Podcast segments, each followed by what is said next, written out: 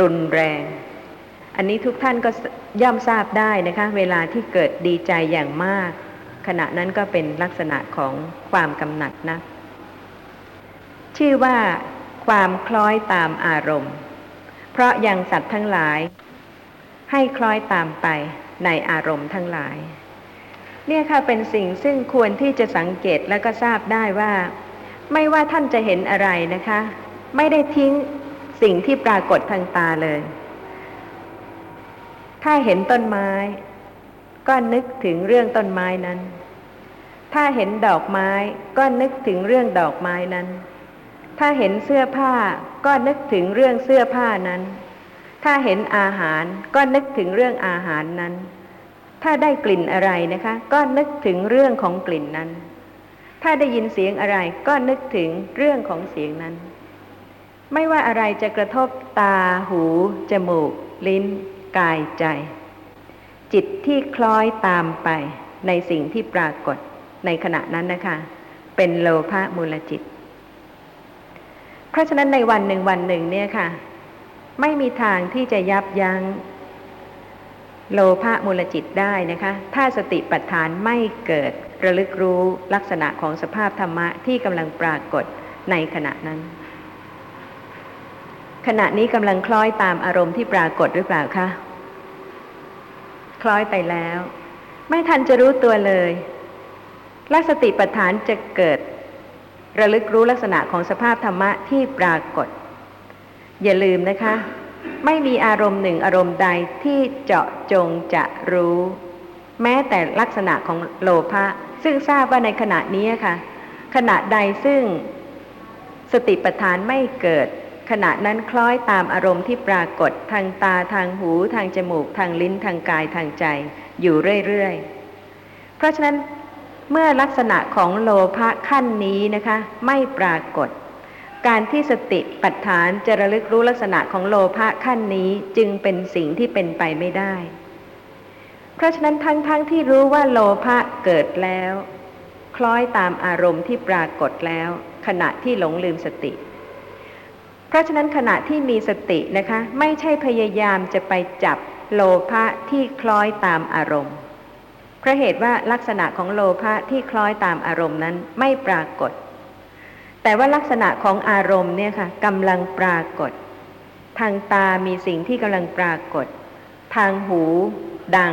กำลังปรากฏ ทางจมูก ถ้ามีกลิ่นปรากฏ ทางลิ้นรสปรากฏ ทางกาย เย็นร้อนหรืออ่อนแข็งหรือตึงไหวปรากฏ ไม่ต้องห่วงกังวลเรื่องโลภะซึ่งคล้อยตามไปนะคะ แต่ว่าขณะใดที่สติเกิดระลึกรู้ลักษณะของสภาพธรรมะที่ปรากฏ แล้วศึกษาที่จะรู้ในลักษณะที่ไม่ใช่สัตว์ ไม่ใช่บุคคล ไม่ใช่ตัวตนของสภาพธรรมะที่ปรากฏ ขณะนั้นเป็นการอบรมเจริญปัญญา จนกว่าลักษณะของสภาพธรรมะอื่น ๆ จะปรากฏให้รู้ เมื่อลักษณะของสภาพธรรมะอื่น ๆ ปรากฏให้รู้นะคะ ก็จะต้องศึกษารู้ในสภาพที่ไม่ใช่สัตว์ ไม่ใช่บุคคล ไม่ใช่ตัวตน รู้ในลักษณะสภาพที่เป็นนามธรรม หรือรูปธรรมของสภาพธรรมะนั้น ๆ ยิ่งขึ้น เรื่อย ๆ จนกว่าปัญญาจะคมกล้า สำหรับลักษณะต่อไปนะคะ ชื่อว่าความยินดีด้วยอัตถะว่าพอใจ อธิบายว่าทำให้อยาก สิ่งหนึ่งสิ่งใดซึ่งเป็นที่พอใจเนี่ยค่ะ แล้วจะไม่ต้องการสิ่งนั้น ไม่อยากได้สิ่งนั้น ย่อมเป็นสิ่งที่เป็นไปไม่ได้ ถ้ามีสิ่งที่พอใจและผลต่อไปคืออะไรคะอยากได้สิ่งนั้น เพราะเหตุว่าเป็นสิ่งที่พอใจ เพราะฉะนั้นชื่อว่าความยินดีด้วยอัตถะว่าพอใจ อธิบายว่าทำให้อยาก ชื่อว่าความเพลิดเพลินด้วยอัตถะว่า เป็นเหตุให้สัตว์เพลิดเพลินอยู่ในภพใดภพหนึ่ง หรือเพลิดเพลินเอง ไม่มีใครอยากจากโลกนี้ไป ใช่ไหมคะ ราะเหตุว่าเพลิดเพลินอยู่ในโลกนี้ แสดงให้เห็นว่าที่ไม่อยากจากไปเนี่ยค่ะเพราะเหตุว่ายังเพลิดเพลินอยู่ เพราะฉะนั้นไม่ว่าจะเป็นในภพไหนทั้งสิ้นนะคะ ชื่อว่าความเพลิดเพลินด้วยอัตถะว่าเป็นเหตุให้สัตว์เพลิดเพลินอยู่ในภพใดภพหนึ่ง ที่ชื่อว่าความสยบด้วยอัตถะว่าเป็นเหตุให้สัตว์สยบ โดยที่เป็นกิเลสมีกำลัง มีใครอยากจะต่อสู้กับโลภะบ้างคะ มีนักสู้ไหมคะ สู้กับใครไม่สู้จะพยายามสู้กับโลภะผลคือแพ้เพราะเหตุว่าที่ชื่อว่าความสยบด้วยอัตถะว่าเป็นเหตุให้สัตว์สยบ โดยที่เป็นกิเลสมีกำลัง รับประทานอาหารไม่อร่อย จะทำยังไงคะ กิเลสมีกำลังที่จะทำให้ปรุงให้อร่อย ลองนึกสิคะว่า จะรับประทานอาหารที่ไม่อร่อยก็ได้ไปเรื่อยๆ จะเรื่อยๆ ได้ไหมคะ จะชนะโลภะหรือว่าโลภะมีกำลังที่จะทำให้สยบคือแพ้ ไม่ว่าจะเป็นทางตาทางหู ทางจมูก ทางลิ้น ทางกาย ทางใจ ธรรมชาติใดเป็นธรรมชาติซึ่งมีกำลังมีแรงย่อมเป็นฝ่ายชนะ เพราะฉะนั้นโลภะเนี่ยค่ะ เป็นธรรมชาติที่ชื่อว่าความสยบด้วยอัตถะว่าเป็นเหตุให้สัตว์สยบ โดยที่เป็นกิเลสมีกำลัง ที่ชื่อว่าความหมกมุ่น ด้วยอำนาจที่กลืนเอาไปเสเสร็จสิ้น ในวันหนึ่งวันหนึ่งนะคะ ทุกท่านเนี่ยค่ะ หมกมุ่นด้วยโลภะกลืนเอาไปหมดในวันหนึ่งวันหนึ่งกลืนเอาไปเสียเสร็จสิ้น จริงไหมคะ ท่านที่ชอบการละเล่นชนิดหนึ่งชนิดใด เวลาของท่านในวันนั้นนะคะ ไม่ค่อยจะได้ทำอะไรที่เป็นประโยชน์เท่าไหร่เพราะเหตุว่า ชื่อว่าความหมกมุ่นด้วยอำนาจที่กลืนเอาไป เสียเสร็จสิ้น ในวันหนึ่งวันหนึ่งนะคะ เวลาส่วนมากที่ใช้ไปก็ใช้ไปด้วยโลภะที่ชื่อว่าความใคร่ด้วยอัตถะว่าเป็นเหตุให้สัตว์มุ่งหวังอย่างยิ่ง ที่ชื่อว่าความคล้องอยู่ด้วยอัตถะว่าเป็นเหตุให้สัตว์ติดอยู่ ไม่ไปไหนเลย นะคะ นอกจากติดอยู่ทางตาทางหู ทางจมูก ทางลิ้นทางกาย ไม่ไปถึงรูปฌานอรูปฌานหรือโลกุตระเพราะเหตุว่ายังติดอยู่ ที่ชื่อว่าความจมอยู่ โดยความหมายว่า จมลง โลภะไม่ได้ทำให้ลอยขึ้นนะคะ แต่ว่ายิ่งมีมากก็ยิ่งจมลงทุกที ที่ชื่อว่าธรรมชาติผู้คร่ามา เกี่ยวกับการชักมา ดังที่ตรัสไว้ว่า ธรรมชาติผู้คร่ามาย่อมดึงบุรุษไปรอบเพื่อความผุดขึ้นแห่งภพนั้นๆนั่นเอง ที่ชื่อว่าธรรมชาติผู้หลอกลวง โดยความหมายว่า ล่อสัตว์ไว้ ที่ชื่อว่าธรรมชาติผู้ยังสัตว์ให้เกิด โดยความหมายว่าเป็นเหตุให้สัตว์เกิดอยู่ในวัฏฏะ ดังที่ตรัสไว้ว่า ตัณหาย่อมยังบุรุษให้เกิด จิตของสัตว์นั้นย่อมพล่านไป ที่ชื่อว่าธรรมชาติอันร้อยรัดโดยความหมายว่าสืบต่อไว้ จริงอยู่ ธรรมชาตินี้ย่อมร้อยรัดคือสืบต่อสัตว์ไว้ในวัฏฏะด้วยอำนาจจุติและปฏิสนธิ เหมือนดังช่างชุน เอาท่อนผ้าเก่า ชุนผ้าเก่า ไว้ฉะนั้น ถ้าตราบใดยังมีโลภะอยู่นะคะ ไม่มีวันที่จะพ้นไปจากสังสารวัฏได้ จะต้องมีการตายแล้วก็เกิดอีก แล้วก็ตายแล้วก็เกิดอีกอยู่เรื่อยๆ นี่เป็นเพียงลักษณะบางประการของโลภะนะคะ ซึ่งข้อความในอัตถกถาและในพระไตรปิฎกแสดงไว้มาก แต่ว่าได้กล่าวถึงเพียงบางประการ ชื่อว่าวิสัตติกา ด้วยอัตถะว่ามีรากเป็นพิษ ชื่อว่าวิสัตติกาด้วยอัฏฐว่ามีผลเป็นพิษ ชื่อว่าวิสัตติกาด้วยอัฏฐว่ามีการบริโภคเป็นพิษ ก็หรือว่าตัณหานั้นแผ่ไป ชื่อว่าวิสัตติกา ด้วยอัฏฐว่า แผ่ไปในรูป เสียง กลิ่นรสโผฏฐัพพะธรรมะตระกูล คณะ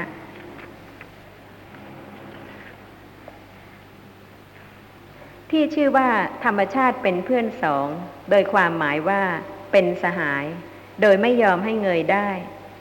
จริงอยู่ ตัณหานี้ย่อมไม่ให้เหล่าสัตว์ เงยในวัฏฏะ ย่อมทำให้อภิรมอยู่ ดุดสหายรักในที่ที่ไปแล้ว ไปแล้ว ด้วยเหตุนั้นจึงตรัสไว้ว่า บุรุษมีตัณหาเป็นเพื่อนสองท่องเที่ยวไปอยู่ สู่ความเป็นอย่างนี้และความเป็นอย่างอื่น สิ้นกาลนาน ย่อมไม่ผ่านพ้นสังสาระไปได้ อย่าลืมนะคะ ว่าไม่เคยอยู่คนเดียว เพราะว่ามีเพื่อนอีกคนหนึ่งค่ะ ที่อยู่ด้วยใกล้ชิดที่สุดนะคะ ไม่ห่างเลย คือโลภะจริงหรือเปล่าคะอยู่ที่ไหนก็ได้ค่ะ ที่เข้าใจว่าอยู่คนเดียวเนี่ย ลองคิดดูสิคะว่าในขณะนั้นน่ะใจเนี่ยนึกถึงอะไรบ้าง นึกถึงใครบ้าง นึกถึงเรื่องอะไรบ้าง และจะกล่าวว่าอยู่คนเดียวได้ยังไง เพราะฉะนั้นโลภะมูลจิตเนี่ยค่ะ ไม่เคยจากไปไกลเลยนะคะ อยู่ใกล้เคียงอยู่ตลอดเวลาในสังสารวัฏที่ชื่อว่าความเยื่อใยเนื่องด้วยความเสน่หา ที่ชื่อว่าความห่วงใยด้วยอัตถาว่าห่วงใยด้วยอำนาจกระทำความอาลัย ในวันหนึ่งวันหนึ่งเนี่ยค่ะ ห่วงใยอะไรบ้าง บางครั้งนึกขึ้นมาใช่ไหมคะ ห่วงนั่นห่วงนี่ หายไปหรือเปล่า อยู่ที่ไหน ในขณะนั้นนะคะ ถ้าไม่มีความอาลัย คือไม่มีความพอใจ ไม่มีความติดข้องในสิ่งนั้น ย่อมไม่ห่วง แต่ทุกท่านเวลาเกิดความห่วงขึ้นเนี่ยนะคะ ให้ทราบว่าในขณะนั้นเป็นลักษณะหนึ่งของโลภะ ถ้าจะรู้ลักษณะของโลภะก็รู้ในชีวิตประจำวัน ซึ่งปรากฏให้เห็นโดยลักษณะต่างๆกัน บางครั้งก็ปรากฏเป็นความเยื่อใยด้วยอำนาจของความเสน่หา มีเยื่อใยนะคะ ยังมีการคิดถึงหรือว่ายังมีการผูกพันอยู่ ในขณะใด ในขณะนั้นทราบว่าเป็นลักษณะของอกุศลจิตซึ่งเกิดพร้อมกับโลภะเจตสิกซึ่งเป็นมูลทำให้มีความติด มีความพอใจ มีความเพลิดเพลิน ผูกพันเพิ่มขึ้น ที่ชื่อว่าความผูกพันด้วยอัตถะว่า ผูกพันไว้ในอารมณ์เฉพาะแต่ละอย่างแต่ละอย่าง อีกอย่างหนึ่งชื่อว่าความผูกพันหรือพวกพ้องเฉพาะ แม้ด้วยอัตถะว่าเป็นพวกพ้องเฉพาะแต่ละอย่าง โดยความหมายว่าเป็นญาติ ผูกหลายอย่างใช่ไหมคะ ผูกกับเพื่อนก็มี ผูกกับญาติก็มี เพราะฉะนั้นก็เป็นลักษณะอาการต่างๆของโลภะ เพราะขึ้นชื่อว่าพวกพ้องที่จะเสมอด้วยกับตัณหาย่อมไม่มีแก่สัตว์ทั้งหลาย โดยความหมายว่าอาศัยกันอยู่เป็นประจำ ที่ชื่อว่าการหวัง เพราะหวังอารมณ์ทั้งหลาย ความว่า เพราะท่วมทับและเพราะบริโภคไม่เข้าถึงความอิ่มเสเลย ทุกท่านมีความหวังทุกวัน ขณะนั้นนะคะ เป็นลักษณะของโลภะซึ่งไม่หมดหวังใช่ไหมคะ ได้มาแล้วก็หวังอื่นต่อไป หวังอื่นต่อไป เพราะฉะนั้นก็ไม่เข้าถึงความอิ่มเสเลย ที่ชื่อว่า ธรรมชาติผู้กระซิบ ชับป่า ด้วยอัตถะว่า ยังสัตว์ทั้งหลายให้กระซิบอย่างนี้ว่า นี้ของฉัน นี้ของฉัน เยอะไหมคะ ของฉัน ขณะนั้นนะคะโลภะทั้งนั้นค่ะ ไม่เคยปล่อยไปเลย นี่ของฉัน นี่ของฉัน นี่ของฉัน ขณะใด ขณะนั้นก็เป็นลักษณะของโลภะมูลจิตคำว่า ธรรมชาติเป็นเหตุสมสารไป อธิบายว่า สัตว์ทั้งหลายเที่ยวระริกไป ดุดพวกสุนัข ซอกแซก ถามไป ในที่อันเป็นที่ตั้งแห่งลาบ ด้วยตันหาใด นั้นเป็นชื่อแห่งตันหาระริก ไปนั้น ขณะใดที่ถามถึงอะไรนะคะ มุ่งหวังลาบในที่ไหน เพื่อแสวงหาให้ได้มา ตลอดเวลาทั้งหมดนั้นนะคะ เป็นโลภะมูลจิต ที่ทำให้สมสารไป ซอกแซกถามไป ในที่อันเป็นที่ตั้งแห่งลาบทั้งหลาย ชื่อว่าอาวรด้วยอัฏฐะว่า กลางกั้นกุศลธรรมทั้งหลาย ชื่อว่าตันหาเหมือนเถาวัน ด้วยอัฏฐะว่า เปรียบดังเถาวัน โดยความหมายว่าพันไว้รอบ ชื่อว่าเหตุแห่งทุกข์ ด้วยอัฏฐะว่าเป็นเหตุแห่งทุกข์นั่นแหละ ชื่อว่าแดนเกิดแห่งทุกข์ ด้วยอัฏฐะว่า ทุกข์นั้นเกิดจากนี้ ถ้าทุกท่านจะพิจารณาหาดูให้ทั่วนะคะ ว่าความทุกข์ทั้งหมดเกิดมาจากอะไร ก็จะได้ทราบว่า ทุกทั้งหมดนั้นเกิดจากตัณหา ที่ชื่อว่าบ่วงด้วยอัฏฐะว่า เปรียบเหมือนบ่วง โดยความหมายว่าผูกไว้ ดุดบ่วงแห่งมารชื่อว่าบ่วงแห่งมารที่ชื่อว่าเบ็ดด้วยอัฏฐะว่า เปรียบเหมือนเบ็ด โดยความหมายว่า ขย่อนออกยาก สิ่งกลืนเข้าไปแล้วนี่นะคะ ถ้าจะให้ออกมาก็ยากที่จะออก โดยเฉพาะเวลาเป็นสิ่งที่พอใจ ย่อมไม่อาจที่จะทำให้ขย่อนออกมาได้เลย ดุดเบ็ดแห่งมารชื่อว่า เบ็ดแห่งมารสัตว์ผู้ถูกตันหาครอบงำแล้ว ย่อมไม่ก้าวล่วงวิสัยแห่งมารมารย่อมวางอำนาจเหนือสัตว์เหล่านั้น แม่น้ำคือตันหา โดยความหมายว่า ไหลไป ชื่อว่า ตันหาเหมือนแม่น้ำ ข่ายคือตันหา โดยความหมายว่าคลุมไว้ ชื่อว่า ตันหาเหมือนข่าย สุนัขหลายเข้าเอาเชือกผูกล่ามไว้ ย่อมนำไปสู่ที่ตามประสงค์ฉันใด แม่สัตว์ทั้งหลายที่ตันหาล่ามไว้ก็เหมือนฉันนั้น เหตุนั้นตันหาจึงชื่อว่า เชือกผูก ด้วยอัฏฐะว่า เปรียบเหมือนเชือกผูก โดยความหมายว่า มัดไว้แน่น สมุทคือตันหา โดยความหมายว่า ให้เต็มได้โดยยาก ชื่อว่า ตันหาเหมือนสมุทถึงแม้ว่าตัณหาจะมีลักษณะอาการต่างๆ ที่ปรากฏในชีวิตประจำวันนะคะ แต่ประมวลลักษณะของโลภะเจตสิก โลภะเจตสิก มี อารมณักคะหณะลักขโน มีความยึดอารมณ์เป็นลักษณะ ดุดลิงติดตัง อภิสังขรโส มีความคล่องอย่างยิ่งเป็นรสะคือเป็นกิจ เจตสิกหรือสภาพธรรมะทั้งหลายเนี่ยค่ะมีลักษณะที่ปรากฏให้รู้ได้นะคะ และมีกิจการงานเฉพาะของเจตสิกแต่ละอย่าง ซึ่งเจตสิกใดเกิดขึ้น ก็มีลักษณะและมีกิจการงานของเจตสิกนั้นๆ ไม่ใช่เกิดขึ้นเฉยๆ โดยที่ไม่มีกิจการงานนะคะ เพราะฉะนั้นแม้โลภะเนี่ยค่ะก็มีลักษณะคือมีการยึดอารมณ์เป็นลักษณะ ดุดลิงติดตัง แกะออกยากไหมคะ เวลาที่เห็นลิงติดตังแล้วก็พยายามจะแกะก็เหมือนกับทุกท่านเนี่ยค่ะ ซึ่งกำลังติดในรูปในเสียง ในกลิ่นในรสในโผฏฐัพพะ แล้วก็พยายามจะแกะออกนะคะ แต่ก็ออกยากสำหรับกิจการงานของโลภะเจตสิก มีความคล่องอย่างยิ่ง เป็นรสะดุดชิ้นเนื้อที่ซัดไปบนกระเบื้องอันร้อน อปริจจาคะปัจจุปทานโน มีการไม่ละไปเป็นปัจจุปทานะ คือเป็นอาการที่ปรากฏ ดุดการติดสีที่หยอดน้ำมัน สังโยชนิยะธรรมเมสุ อัศสาทะทัศนะ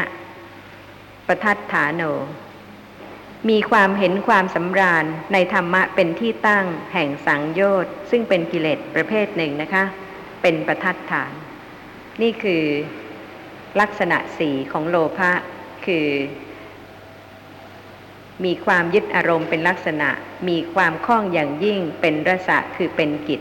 มีการไม่ละไปเป็นปัจจุปฐานะเป็นอาการปรากฏ และมีความเห็นความสำราญในธรรมะเป็นที่ตั้ง แห่งสังโยชน์เป็นประทัดฐานสำหรับลักษณะของโลภะเจตสิกนะคะที่เป็นอารัมมณคะหณะลักขโน มีความยึดอารมณ์เป็นลักษณะ ดุดลิงติดตัง ขอกล่าวถึงข้อความโดยตรงในพระไตรปิฎกคือ ในสังยุตตนิกายมหาวารวักมักกตะสุด ข้อ 701 ซึ่งพระผู้มีพระภาคตรัสกับภิกษุทั้งหลายมีข้อความว่า ดุกระภิกษุทั้งหลาย ถิ่นแห่งขุนเขาชื่อหิมพาน อันไปได้ยาก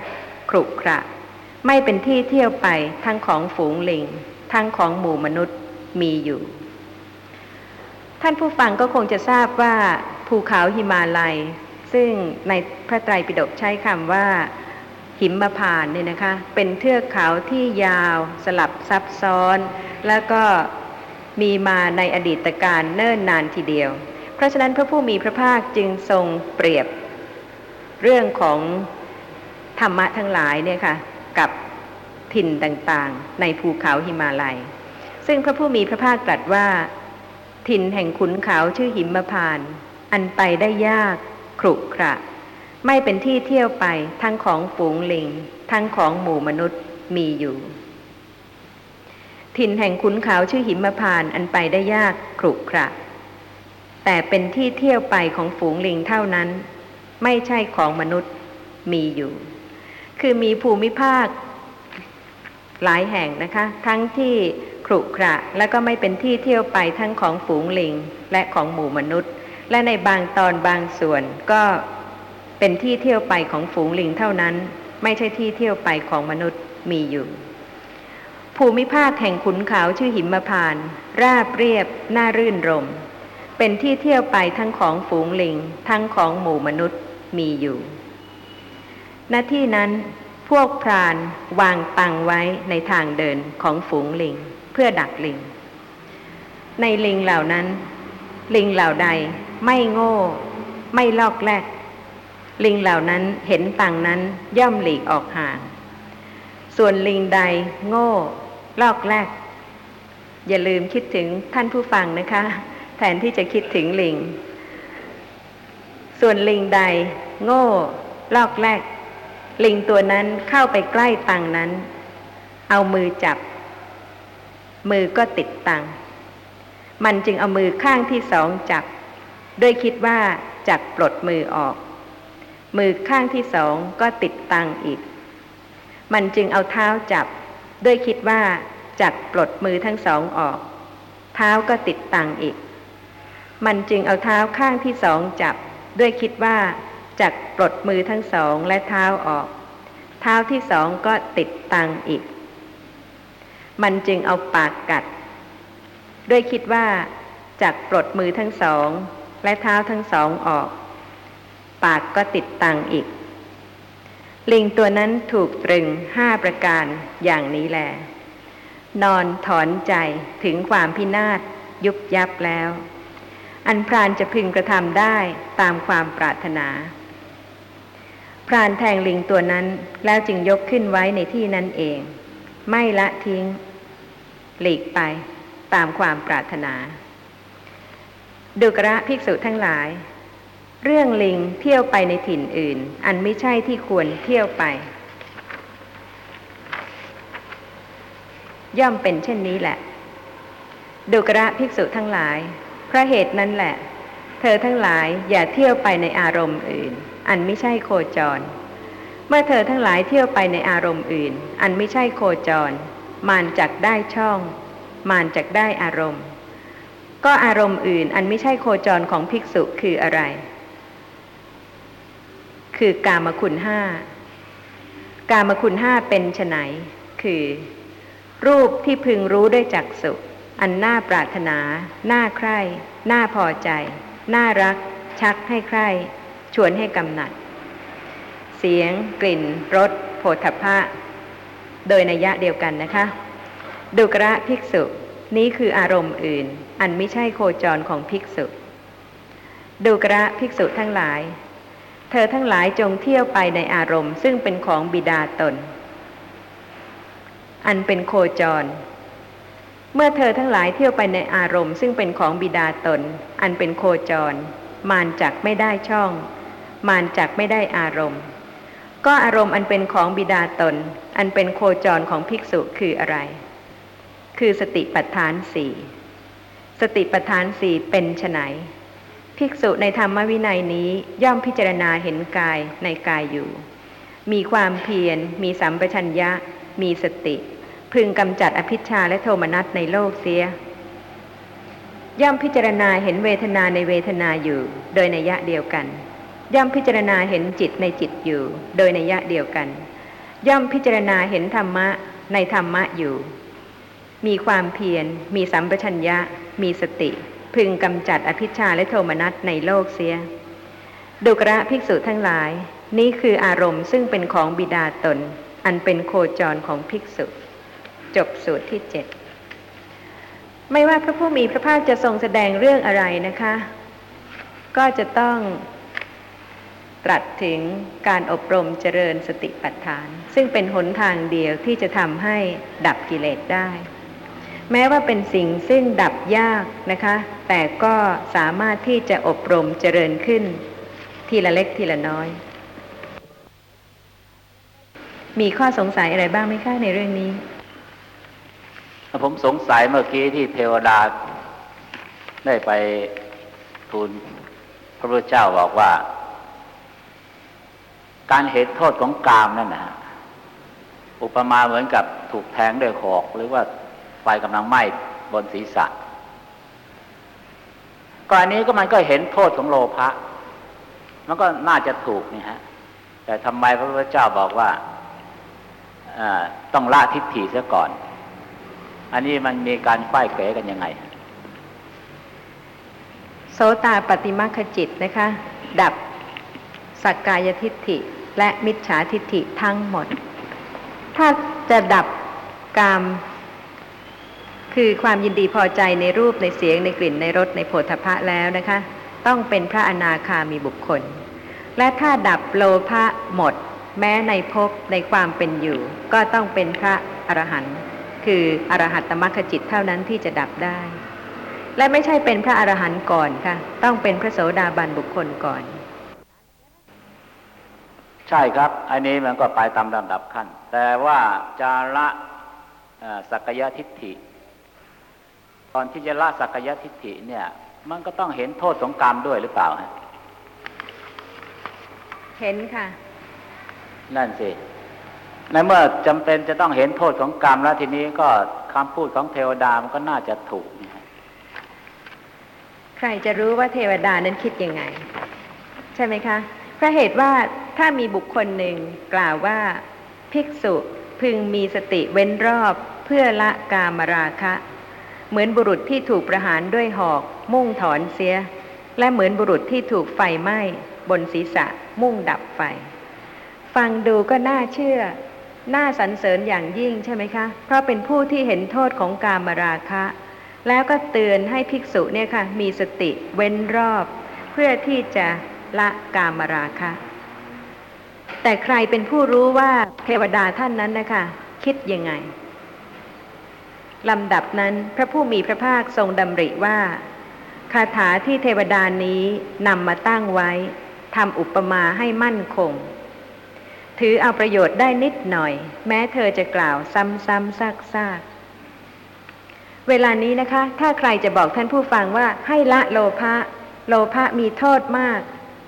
นำมาซึ่งความทุกข์ทั้งปวง เป็นมูลเหตุของอกุศลธรรมทั้งหลาย จะทำให้อกุศลธรรมทั้งหลายเจริญขึ้น มีวิบากเป็นทุกข์ สารพัดที่จะแสดง สามารถที่จะดับกามราคะได้จริง ๆ หรือเปล่า หรือว่าต้องตามลำดับเพราะเหตุว่าพระผู้มีพระภาคตรัสว่า ก็เพราะคาถานี้เทวดากล่าวถึงการละโดยการข่ม กามราคะเท่านั้นขข้อความต่อไปนะคะ แสดงให้เห็นถึงความลึกเหนียวแน่นของความยินดีพอใจ